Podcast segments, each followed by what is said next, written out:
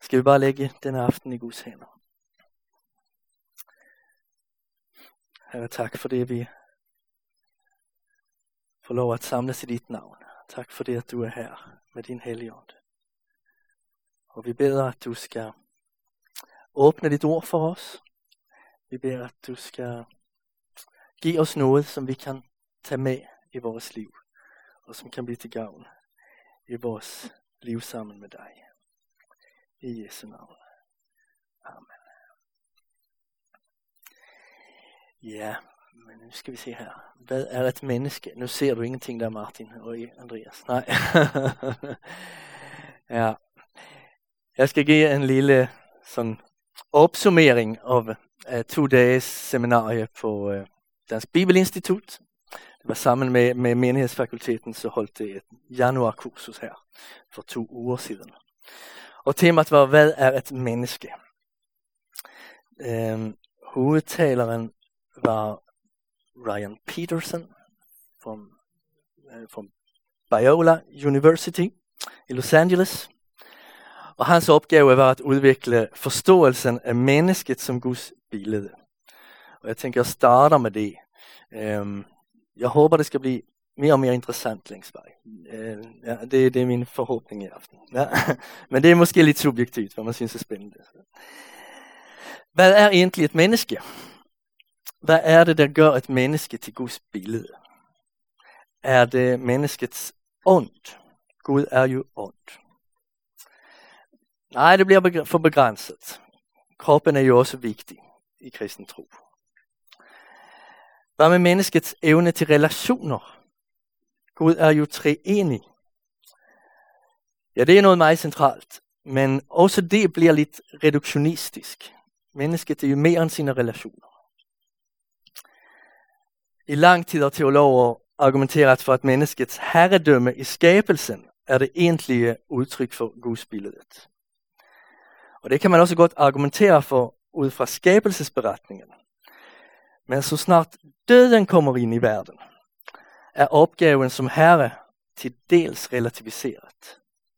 Kain tar magt over Abel på en uretfærdig måde.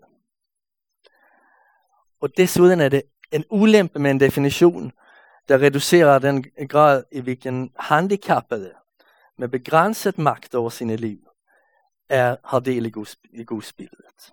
Hvis man ser det kun herredømmet, så bliver det måske øh, lidt for lidt tilbage for den gruppe, kan man godt sige. Men er det ikke naturligt at tænke, at det er menneskets identitet i sin helhed, som udgør gudsbilledet? Jo, selvfølgelig er det det. Altså teologi fungerer på den måde, at der bliver tænkt en tanke, og så begynder alle mulige at betvivle den. Og til sidst kommer man frem til, at den alligevel var rigtig. Ja. og det var det, som Ryan prøvede at fordybe. Hvad er menneskets identitet? Hvad er gudsbilledet? Og det er sådan, hvis vi skal producere en bil, så starter vi med et koncept, en grundidé. Och den dikteras av bilens struktur och material. Men det hör också till, grundidén hör också en förståelse av den, eh, ja, om, om hvordan bilen ska röra sig i världen, vilken struktur den ska ingå i. Och människets identitet är liksom det, det koncept. Vem är människet? Och det dikterar hvordan ska hon leva sitt liv. Det, hur man ska det leva sitt liv. Det är så svårt för mig att människa på svenska femininum så for, vi ser alltid mennesket hun. og det gør, det, det gør jeg hele tiden. Det, det er fejl. Ja.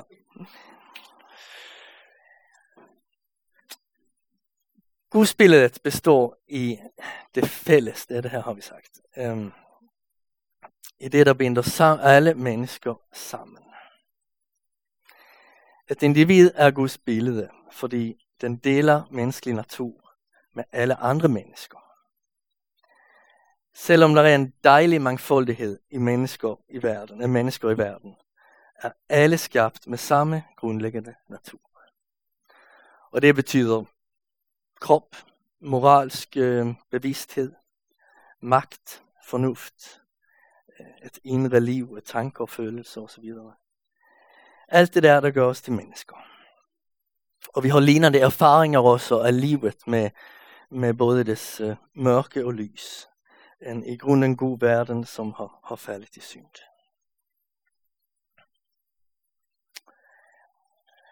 Mennesket er skabt med en karaktär der reflekterer Gud.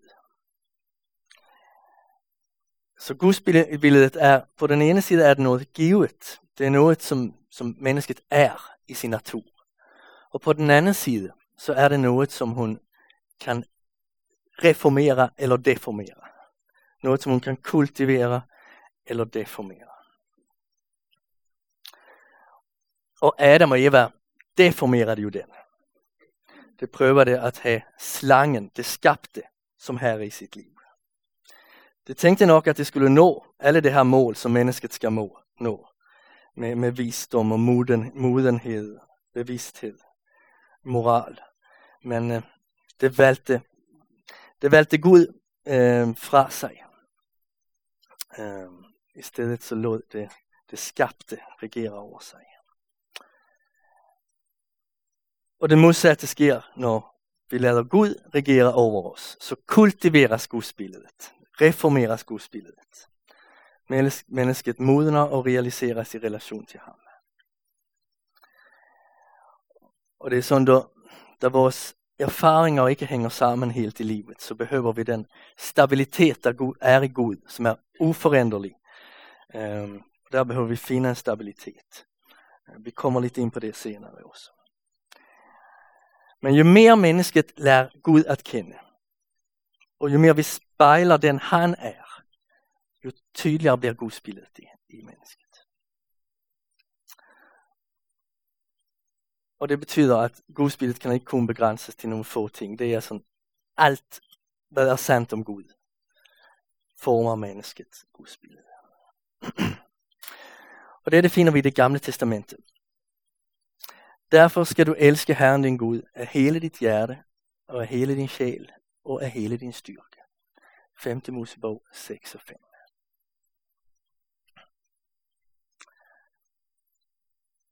Så Israel får opgaven her at vise Guds karakter frem i en verden, som har glemt, hvem han er. Hun skal spejle hele Gud med hele sig. I tredje Mosebog 19 motiveras budordene øh, med ordene Jeg er Herren jeres Gud. I skal gøre dette og dette, fordi jeg er Herren jeres Gud. Eftersom jeg er sådan som jeg er, skal I leve sådan øh, på denne måde, som I spejler mig. I salme 11 beskrives Gud som den retfærdige. I salme 12 opfordres folket at leve som Gud, at leve retfærdigt i augustbilledet. Så selvom Gud er helt uopnåelig i sin storhed og hellighed, så er der en forventning på mennesket, at hun skal efterligne ham. Og det gør hun sådan analogt, altså lignelsesvis i, i forhold til Gud. Hun gør det som menneske, ikke som Gud. Og i det nye testamente, der åbenbarer sig Gud i Kristus. Vi får et direkt møde med Guds identitet, med Guds selvforståelse. Det er en ret vigtig ting det der, at når vi læser Bibelen, så er det ikke kun, det er ikke kun sandheder om Gud. Det er jo sandheder om Gud. Men det er også et møde med Gud selv. Øh, I Kristus møder Gud selv os mennesker. Øh, mm. Han deltar i Guds makt, han ejer Guds makt och han visar Guds makt. Så Kristus är det fuldendte Guds billede. Och det här har Paulus, Paulus har åbenbart forstået dette i det gamla testamentet. Ved Helligåndens hjälp har han förstået att gudsbilledet kan ledes tilbage till allt vad det är at sige om Gud. Och det finner vi flera steder. Kristus er den usynlige Guds billede. Al skabnings første fødte. I ham blev alting skabt i himlene og på jorden. Jeg husker stadig, først, stadig, stadigvæk første gang, jeg hørte en prædikant, som sagde, at Kristus er Guds billede. Jeg tænkte, nej, det er jo galt. Det er mennesket, der er Guds billede. Men så fandt jeg ud af, det står faktisk det, at Kristus er Guds billede. Og det er jo fordi, det handler ikke kun om menneskelig natur, den har vi alle. Men det handler også om denne, øhm, hvad skal man sige, at mennesket skal fornyes moralsk og åndeligt. Og Kristus er jo fuldendt, så han er Guds billede helt og fuldt. Og så kommer det. Men nu skal også I aflægge det alt sammen. Vrede, hissighed, ondskab, spot og skamle snak i jeres mund. Lyv ikke for hinanden, for I har aflagt det gamle menneske med dets gerninger og iført jer det nye, som fornyes i sin skabers billede til at have erkendelse. Her kommer det ikke an på at være greker og jøde, omskåret eller uomskåret, barbar, sky, fri. Men Kristus er alt og i alle. Kristus billedet, som han har talt om i Kolossenserbrevet første kapitel. Kristus er alt og i alle, og I fornyes til det billede. I jag det som Guds udvalgte, hellige og elskede, inderlig barmhjertighed, godhed, ydmyghed, mildhed, tålmodighed. Så det hænger helt sammen det her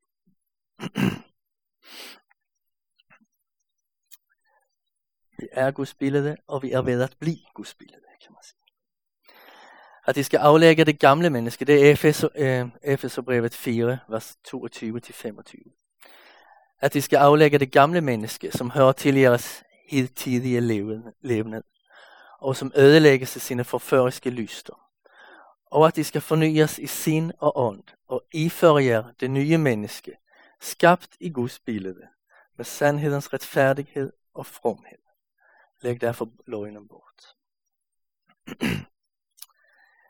Så der har vi det igen. Mennesket skabt i Guds billede. Til sandhed, retfærdighed og fromhed. Til at spejle Gud.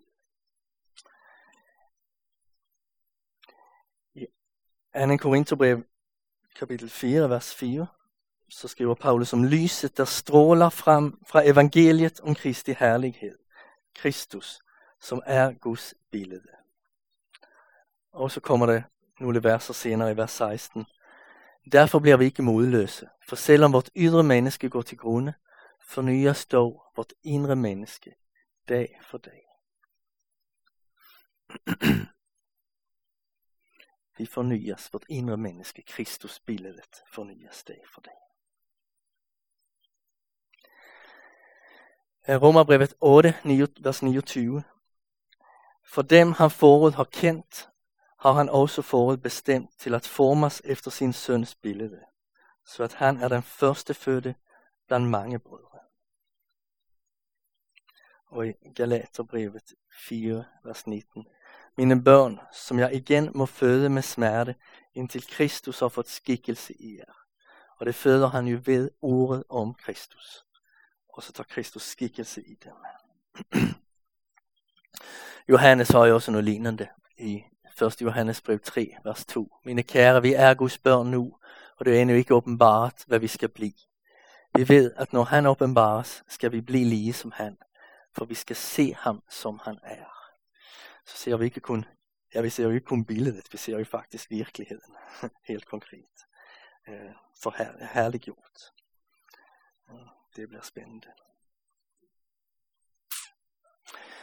Men vi kan se, når vi læser Nye Testamentet, så nogle gange, når man læser formanende tekster, så kan man tænke, at der er et ideal, gudsbilledet, den totale lighed med Gud, som man prøver at trække menigheden i retning imod.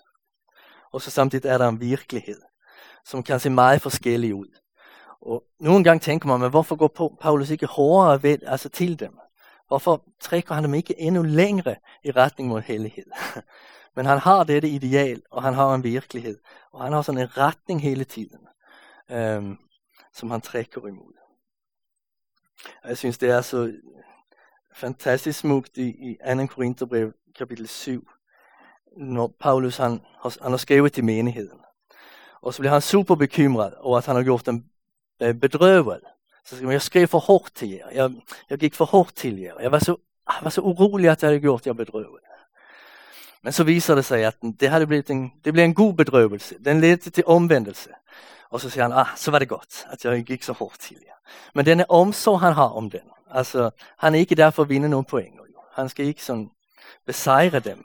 Han önskar bara att det ska komma vidare. Och så tænker han, jag må ikke gå för hårt til dem, jag må heller inte være för blöd. Ah, så kämpar han med det. Mm.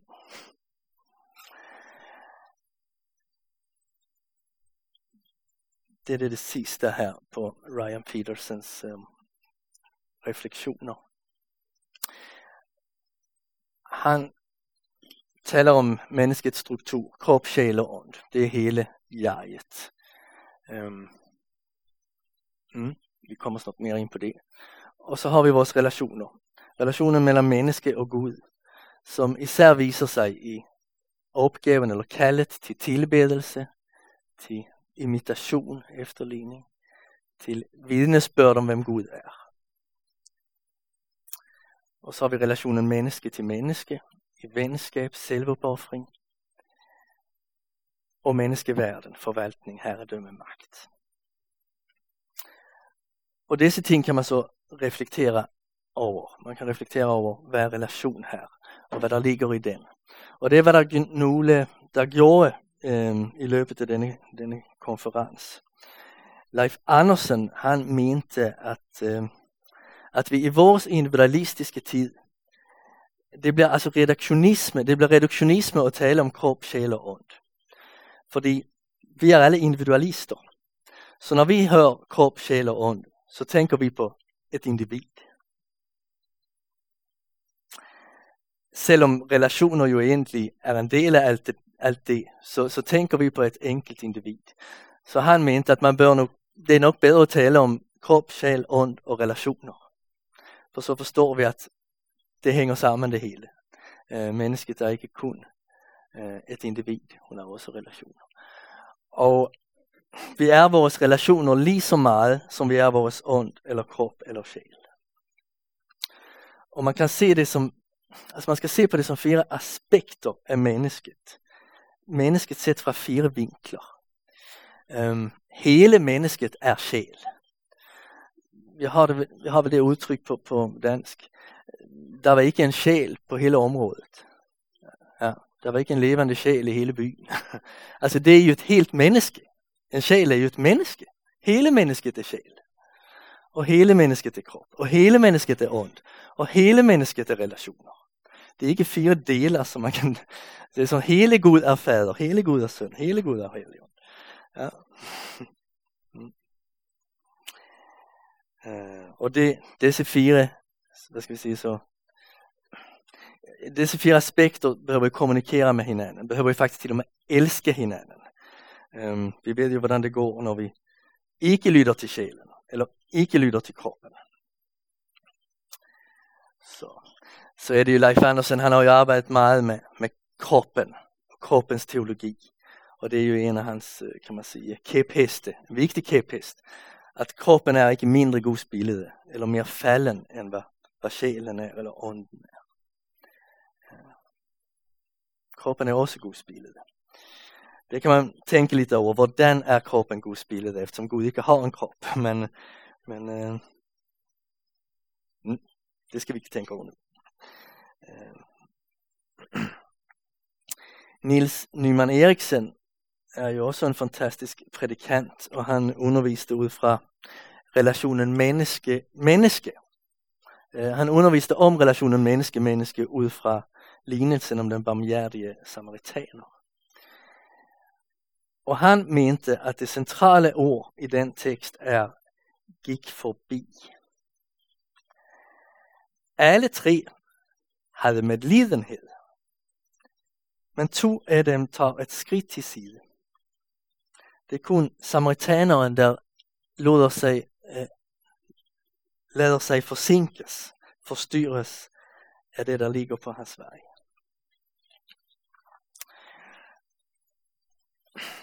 Och Nils Nyman Eriksson arbetar ju med, med människor av annan etnisk härkomst, ikke minst. Och, och med människor där har det hårt i livet, det ramt i livet. Och han, øh, han mente att denne text handlar ikke ret meget om tiggaren. han var faktiskt rätt øh, skeptisk överhuvudtaget til att ge pengar till, til tiggare. Han syns det är som att ge en öl till en alkoholiker. Alltså man hjälper den en timme men man ødelægger den fra all framtid. Så, så det var han faktiskt rätt skeptisk överför. Nej, lignelsen handlar om en hållning till alla människor i vår omgivelse. När vi har travlt blir medmennesker trafikale objekter. Man har gjort undersökningar på det. Vad är det där, där minskar menneskets empati allermest? Det är när hon har travlt, när, hon, när det hästar. Vi ska inte demonisera travlhet, det är en del af livet att ha det travlt. Men vi behöver se att det lång, långt hen är vägen är ett väl. Varför väljer du att ha det travlt? Det ska man inte säga till en småbarnsmor. Jeg siger en småbarnsmor her. Men, men, øh, men det är ju udfordrende, för sådan är det med riktigt meget i vores liv. Vi, gør, vi truffer faktiskt valg. Eh, vi väljer faktiskt en hel del, vi väljer långt från allt i vores liv, men vi väljer, der är meget, vi faktiskt har, har, har frihet att välja. Ehm, øh, ett, en helgen har inte travlt, vill inte gøre sig nydig. Ligesom den barmhjertige samaritaner, så leder den sig försinke, bringes ud af kurs. Så det var hans budskap. Mm. Um, ja. Var ops på det så du så du ikke laver medmennesker til trafikale objekter. Teologen Torbjørn Johansson talte om Dietrich Bonhoeffers antropologi. Bonhoeffer henrettades i Auschwitz 1944. Han är en av de mest øh, kendte kända lutherska teologer. Han är också känd för att ha sagt Gud blev, bliver menneske, ikke overmenneske. övermänniska. Det var rätt aktuellt i en tid hvor, var Nietzsche var, var, var populär och var Hitler brukade den slags begrepp. Han kommenterade bland annat relationen mellan människa och Gud. Eller faktiskt mellan Gud och människa. Det er et vers i Galaterbrevet 4, vers 9, var Paulus skriver Men nu, där I har lärt Gud att kende, eller rättare, er blevet kendt af Gud, den vers har jeg inte sett för men der retter det som Paulus säger själv. Nej, det är Gud där lærer oss att känna. Vi lærer inte Gud att känna. I första omgången är det han där lærer oss att känna.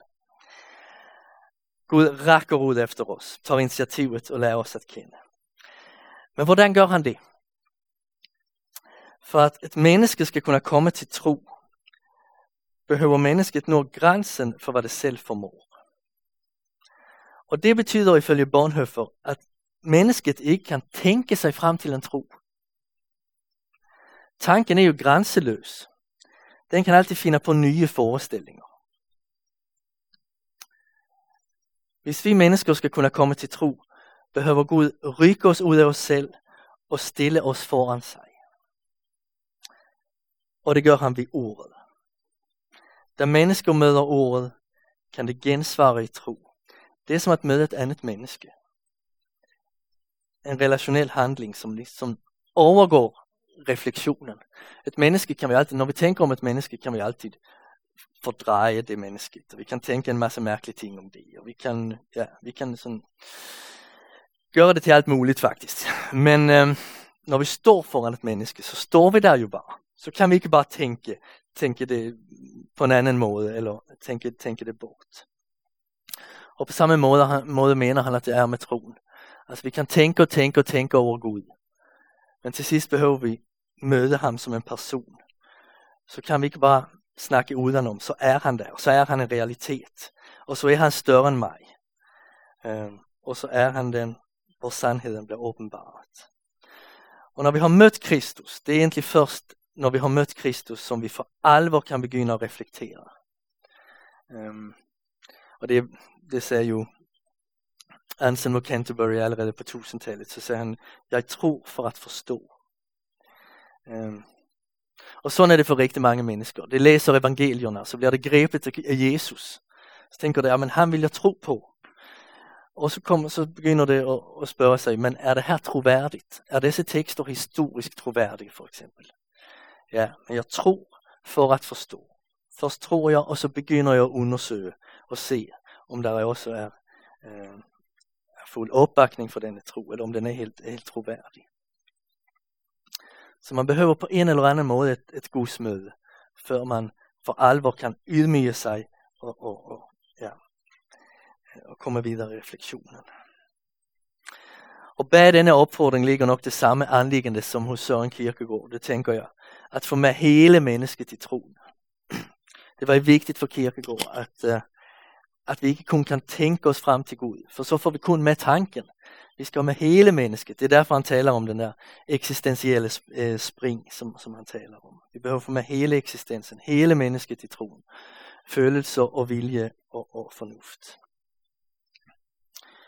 Um, og der, der kan man sige, der knød, øh, knød Leif Andersen også an til det, som Ryan Peterson havde sagt øh, tidligere om, øh, hvad var det nu, jeg tænkte på?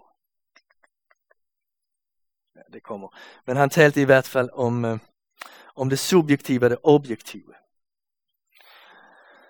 Fordi, øh, altså prædikner fungerer i tidsvær. Altså vi har alle vores subjektive spørgsmål. Vi, vi spørger os om, øh, ja, Gud føles langt væk. Har Gud glemt mig? Og så videre. Og så kommer prædikens objektive budskab. Gud har ikke glemt, glemt os. Han har lovat att alltid höra vores bön. Och så är det lätt att stoppa där. Okej. Okay. Så går vi med våra subjektiva tankar, føler att Gud ikke er der, og så får vi at vide, jo Gud er der. Og så mener Leif Andersen, at vi behøver altid hjælpe mennesker, eller følge mennesker tilbage i det subjektive igen. Og spørge ind til, hvordan tænker du om at Gud, om budskabet om at Gud altid hører os. Hjælper det dig? Kan du tro på det? Hjælper det dig, når du får det at vide? Hjælper du dig til, til at øh, øh, fortrøste på Gud? Eller er du stadigvæk tilbage i dine, dine følelser af, at Gud er langt væk, eller at Gud ikke hører dig? Så i, i sjælesøger samtaler, så behøver vi bevæge os mellem, mellem det subjektive, vores oplevelse, og det objektive Guds ord. Men også når, øh, det er også vigtigt, at vi vender tilbage til det subjektive, så vi ikke forlader et menneske med bare et budskab om, at nej, det er ikke rigtigt. Gud, Gud har ikke glemt dig. Jamen det føles stadigvæk som, at han har gjort. ja. Så vi vælger, ikke, vi vælger både erfaringen og løftet. Både vores kors, vores lidelse og Kristi kors som trøstegrund. Um, det er lidt typisk Leif Andersen at udtrykke det så her, men han er rigtig god til det der at få med begge sider. Jeg sættes fri til at erfare og opleve Gud. Og jeg sættes fri til at, øh, til at ikke skulle erfare, skal der stå. Ja, det står nej. Jeg sættes fri til at erfare og opleve Gud. Fra at skulle erfare. Godt. ja. Og det er faktisk en stor ledelse at få lov til at tænke sådan. Jeg er fri til at erfare Gud, opleve Gud. Det er på rigtigt. Men når jeg ikke oplever Gud, så er det stadigvæk på rigtigt, at han er der. Mm. Og det der, um, mm. så både følelserne og oplevelserne får plads. Mm. Ja, men det var det uh, så langt om at uh, om menneskesyn och at være menneske och eh, øh, relationerna, strukturerna och kallet och uppgiften. Så blev det sagt en del om att vara ung i det danske samfund. Der var fire foredragsholdere, der delte sine erfaringer og sine studier af at være ung. At være i alderen 13 til 19 i dag i, Danmark. Det var Anders Pedersen, som er lektor i sociologi i Aalborg, en kollega til Svend Brinkmann. Det var Christian Novell, som er doktor og katolsk præst. Så var det Carsten Hjort Pedersen, som vi kender fra, som leder af Kristens Pædagogisk Institut. Samt Søren Østergaard, Center for Ungdomsstudier. Og det var faktisk alle fire ret overens. Øh, alle af dem var ikke kristne, men, men det var ret overens, øh, øh, hvordan det unge i Danmark generelt set har det i dag. Og det første det siger, det er at det går den forkerte vej.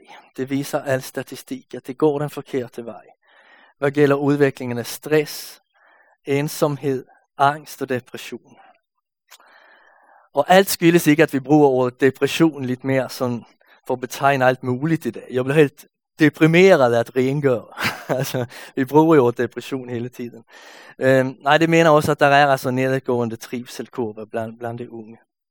Øh, och för många är det med stress och angst och depression, det, det är helt normalt. Det är en del av det normala livet, øh, øh sånt som det ser på livet.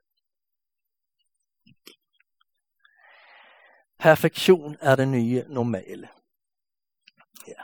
Meget af det, det er ikke noget nyt. Ni hører det jo på radio hele tiden. Det diskuteres jo i det uendelige, hvordan vi ska förstå øh, det, der sker i vårt samfund. Men der bliver brugt mange ord for, hvordan man ska vara och flera af dem kender vi som omstillingsparat, øh, forandringsvillig, förändringsvillig, flexibel, mobil, social, positiv, modig, øh, modig och robust. Och så är det en del ord som är nye, i hvert fald för mig. Man ska vara game. Ved du hvad det betyder att man är game? Nej.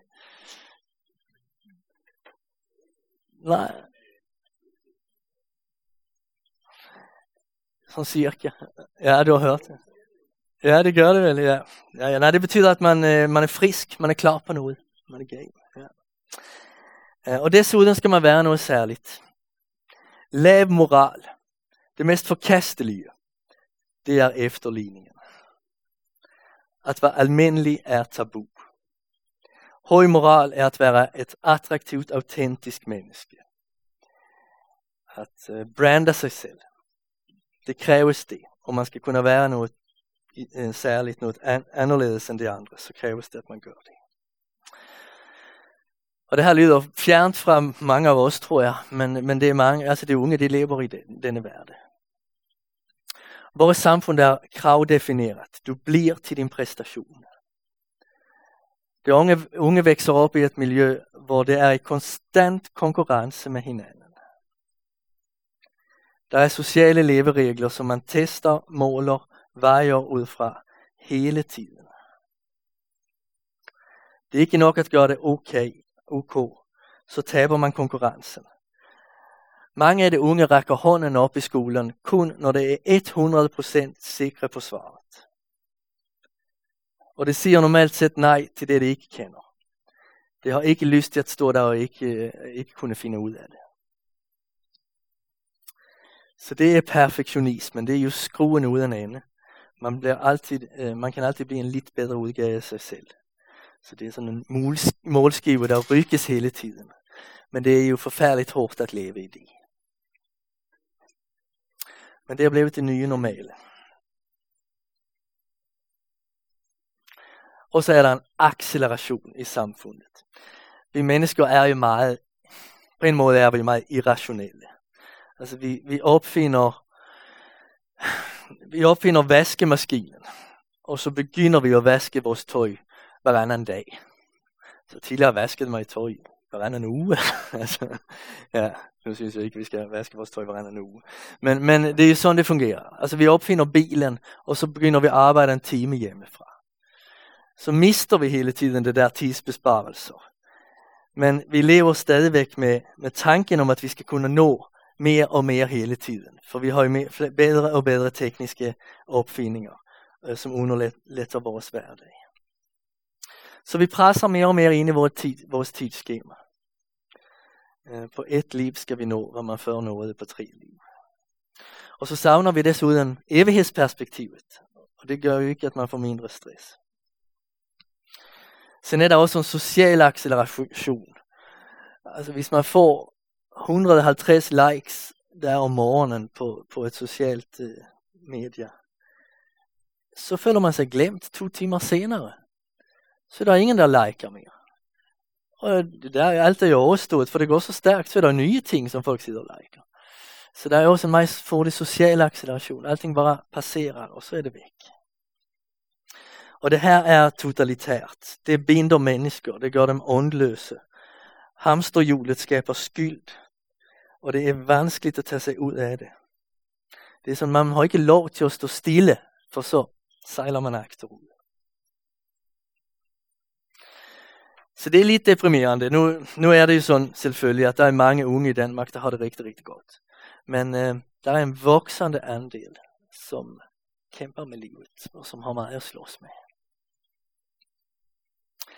Hvordan kan vi støtte dagens unge. En del af dette var rettet mod dem, der står i formidlende øh, opgaver, men, men slet ikke det hele. Det er faktisk noget for os alle at tænke på. Tal med de unge om konkurrencementaliteten og accelerationssamfundet. Gør dem bevidste om den. Hjælp dem at se lidt kritisk på dem. Bare det kan være en stor hjælp. Altså, hvad er det, I er en del af? Hvordan ser det samfundet ud, som I er en del af? Hvad bygger denne konkurrencementalitet på? Så man kan få lidt distans til det. Det kan faktisk være et stor hjælp. Gør som Gud. Mød det unge der, hvor det er nu. Hvorfor engagerer vi os i ungdomsarbejde? Selvfølgelig er en del af svaret, at vi, øh, vi vil give det unge nogen oplæring, og vi vil mindske risikoen for, at det forsvinder ud. Men vi må passe på, så vores engagement ikke kun drives af angst. Og så at vores fokus ikke kun er det unges potentiale, hvad det kan blive af dem i fremtiden. For så gør vi dem kun til objekter. Og det er let, at det bliver objekter for, for kirkelig betjening. At det unge skal tas seriøst, der hvor det er i livet. Ungdom, vækst og modning er et mål i sig. Et mål i sig selv. Det unge trives ved at handle i følge med hvem det er i dag. Det er allerede nu udtryk for Guds herlighed. Mm. Så mente også en af, den, en af de foredragshållere, han mente at øh, ja, men de unge har jo også en individualitet, og derfor skal vi følge dem, og ikke kun, ikke kun give dem sådan oplæring, vi skal også hele tiden tilpasse oplæringen til hvem det er. Så det er godt, at man ikke har samme konfirmationsundervisning i Helsingør som i Knusgård. Øh, for det er ikke samme unge mennesker, der bor i Helsingør som i Knusgård. Ja, og det der er vel en evig diskussion. Hvor meget skal man komme med et koncept, og hvor meget skal man lytte og, og være føl, øh, følsom, eller hvad man siger. Nå, det snakker vi ikke mere om nu. Skab resonance. Uh, og det var øh, um, Karsten Hjort Pedersen, som var inde på det. Vi behøver tænke over, hvordan vi kan, uh, hvordan vi kan skabe præstationsneutrale rum. Om man er god nok. Kan vi arrangere aktiviteter og skabe fællesskab, hvor fokus ikke er på det, der skaber konkurrence. Og han mente, at man gerne må delgive det unge et verdenssnit, en åbning af verden. Stoffet må gerne være fortællinger med kulturbærende funktion. Måske kan man tale om det smukke, om kirken og kærligheden og kunsten. Så vækker man fascinationsånden, fascinationsånden snarere end konkurrenceånden. Og hvis det ikke er interesseret i det, det vi formidler, så øh, må vi alligevel tale til dem, som om det er interesseret. Så bliver det måske også interesseret. Og hvis det ikke bliver, så er det den risiko, man har som, som formidler. Den må man bare tage. Men det, det er et godt mål, det, det er et godt tip. Tal altid som om det, du lytter til, er interesseret. Jeg prioriterer det personlige møde. Ja, det lyder selvfølgeligt, men altså, det betyder noget for os, at der er nogen, der kalder på os med stemmen og blikket og kroppen. Sociale medier har sin begrænsning. Lyt og vær nysgerrig. Altså, vi er jo noviser, altså det er jo jeg også på mange områder. Alle som voksne er vi jo det i dag. Vi, vi kan jo ikke riktigt følge med i udviklingen, de fleste af os. Vi, vi forstår jo ikke riktigt, hvad de snakker om. altså det der unge mennesker. Men muligheden at være nysgerrig er der altid. At, uh, at spørge ind og vise interesse. Nysgerrig på det, du ikke ved. Det var en af, en af de unge, som det citerer, at den havde sagt, bedstemor er god, fordi hun gør det der mor-ting. og det hun mente var, hun lytter og spørger ind. Ja. Det er mor-tingen, som moren ikke når. Ja. Tal om almindeligheder. Før, øh, før svarede vennens forældre i telefon, når man ringede. Husker I det? Så svarede hans venners forældre eller hennes mor svarede i telefonen var ringede. Så var det gamle dage. Før havde man som feriearbejde at tage rundt og levere ting til de voksne. Mange savner i dag helt sociale øvebaner og kontaktpunkter til voksne. Et voksende antal unge savner også venner på sin egen alder. Der er også stor en ensomhed blandt de unge. Og det gør, at de unge behøver altså hjælp til at knække en del helt basale koder. Vi behøver snakke med dem om almindeligheder. Ja. Jeg har en dreng i, som jeg kender lidt, han er teen, eller kender, kender rigtig godt, alt for godt. Han er teenager. Um, men han, han lider af det, det kan jeg godt mærke. Så spørger man ham, hvad er din livret? Så siger han, det ved jeg ikke. Altså, men come on. Du skal spørge, jeg kan godt lide pizza. Men en gang var vi på ferie, så spiste vi en slags kød, som jeg aldrig har spist andre steder. Det var super lækkert. Det vil jeg gerne spise igen. Du må snakke, du må lære dig at snakke. Ja, men det har han ikke rigtig lært. Han har ikke snakket almindeligheder. Helt basale ting. Hvordan gør man det, det her? Uh, ja. Helt almindelige hverdagsting. Altså det, man har ikke haft det, der er familier, hvor sammenhæng, hvor man ikke, man ikke taler simpelthen og sidder med sin mobil. Modellerer en praksis, som det unge kan gå ind i. Gør som det gode fodboldtrænerne. Vis først selv, hvordan man gør. Eller hvordan ting kan løses. Og giv først derefter ansvar.